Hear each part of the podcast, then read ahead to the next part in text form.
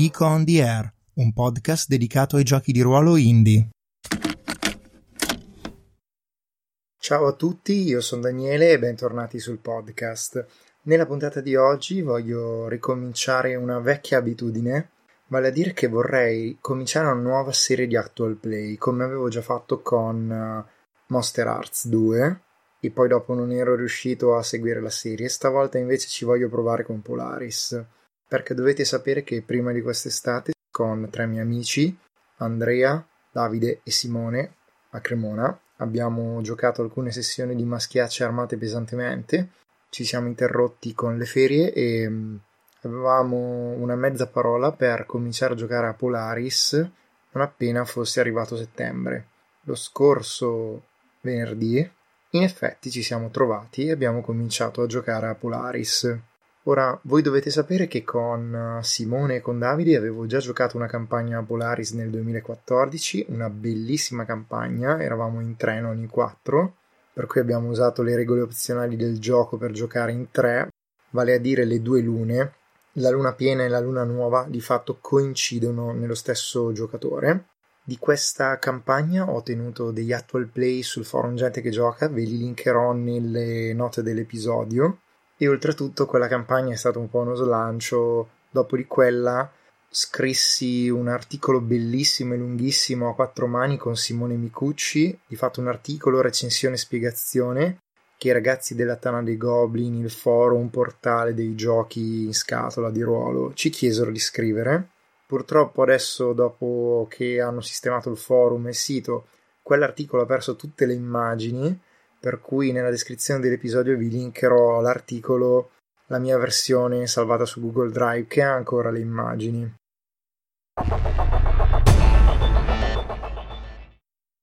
Beh, ma di fatto cosa abbiamo fatto venerdì sera?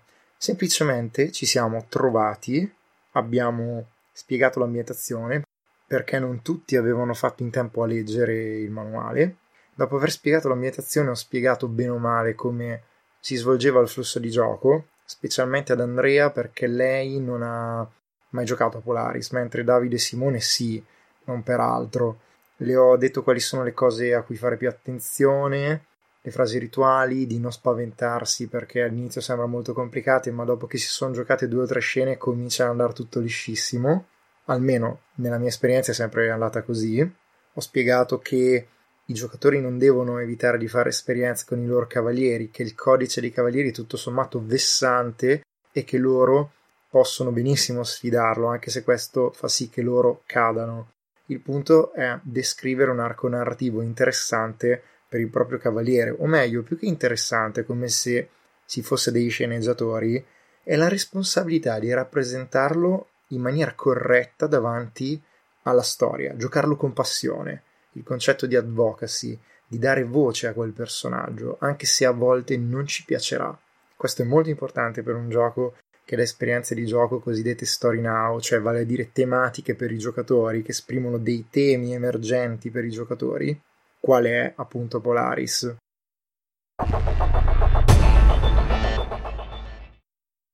Ora vi voglio dire brevemente cosa è venuto fuori dalla creazione dei personaggi.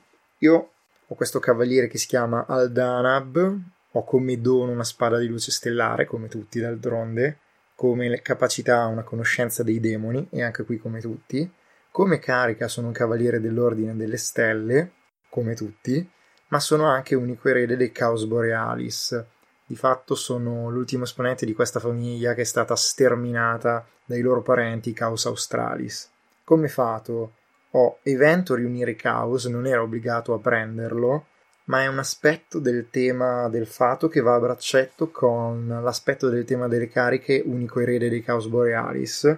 Evento riunire i caos, questo aspetto del tema del fato, vuol dire che io credo di avere la responsabilità di riunire questa famiglia che è stata divisa da lotte interne.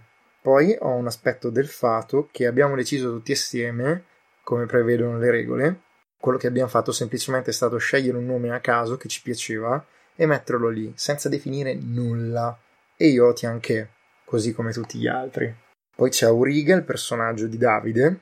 Lui vabbè, ha la spada di luce stellare, la conoscenza dei demoni, è un cavaliere dell'ordine delle stelle, ma è attendente del senatore Altair nelle cariche, vuol dire che c'è questo senatore che è molto impegnato, per cui lui ha un grande potere politico perché può fare le cose invece del senatore. E in più nel fato, a parte Tianche, che è il fatto che ci lega tutti, ha una misteriosa sparizione. È sparita questa donna al Tinac e lui vuole trovarla. Un aspetto del tema del fato. Poi c'è Algoli, il cavaliere di Andrea. Lui ha sempre tra i doni la spada di luce stellare, poi ha Arrakis, la fedele attendente, di fatto questa amica d'infanzia che è amica del cavaliere, lo segue, lo aiuta come un, una fedele scudiera. Nelle capacità sempre conoscenza dei demoni, nelle capacità anche conoscenza delle stelle, che è questa conoscenza, una sorta di filosofia dei cavalieri di Polaris, eh, una grande conoscenza che serve sia per i matrimoni che per varie cose. Chi conosce le stelle in questa ambientazione è molto stimato e rinomato celebra i matrimoni, i funerali, nelle cariche a Cavaliere dell'Ordine delle Stelle, come tutti, e nel fato ha Tianche, anche lei, perché al gol è un cavaliere donna. All'inizio anche Davide voleva giocare una donna, poi ha deciso di no, Andrea ha deciso di giocare una donna.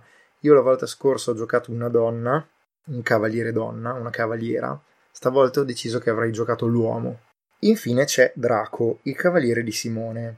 Lui ha sempre tra i doni la spada di luce stellare, nelle capacità la conoscenza dei demoni e ha scelto galantuomo.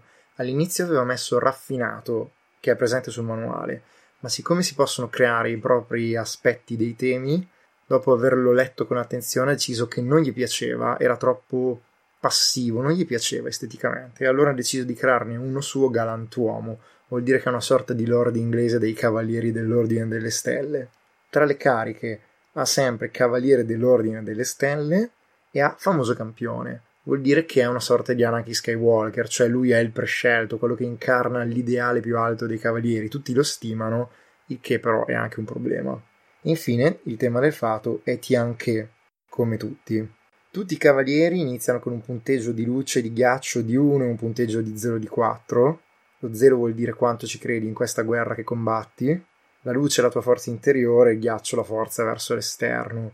Molto interessante perché quando abbiamo dovuto compilare i cosmi dei cavalieri abbiamo sparpagliato dei nomi quasi senza definirli, anzi credo che non abbiamo mai detto a chi appartengono quei nomi, ma tra di noi quei nomi li abbiamo messi spesso e volentieri in parti diverse del cosmo, per cui magari un personaggio che è nella mia luna piena si trova nell'errore o nella luna nuova di un altro cavaliere. E spesso è successa questa cosa. Adesso non vi faccio tutti gli esempi, se no, a parte che fate fatica a seguire, ma è anche poco utile vederlo senza avere giocato, perché non abbiamo giocato, è andato tutto per le lunghe, abbiamo solo creato i personaggi.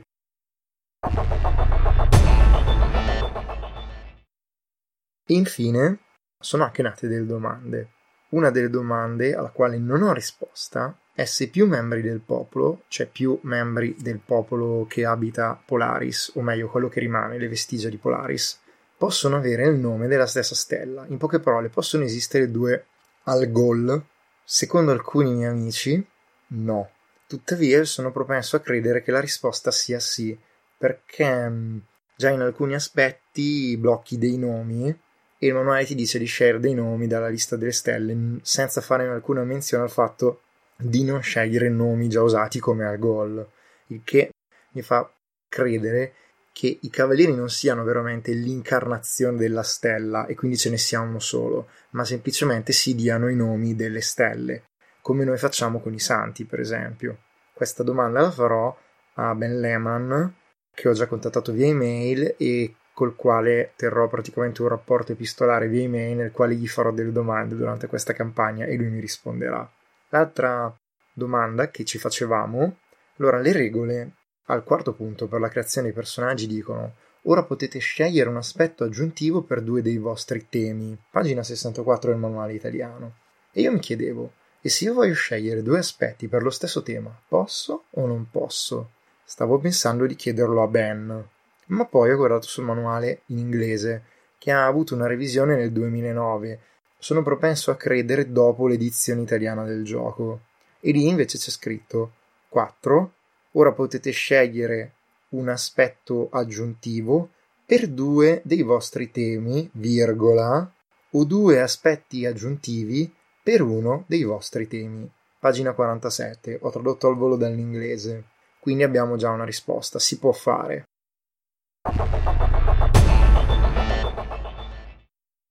Che dire, insomma, promette molto bene questa partita, siamo tutti molto ispirati, abbiamo pronunciato le nostre frasi rituali, abbiamo acceso la candela non appena abbiamo iniziato a creare i personaggi, abbiamo detto le frasi rituali alla fine e abbiamo spento la candela. Con questo è tutto per questa puntata. Io vi terrò aggiornati nella prossima. Vi saluto e ci risentiamo.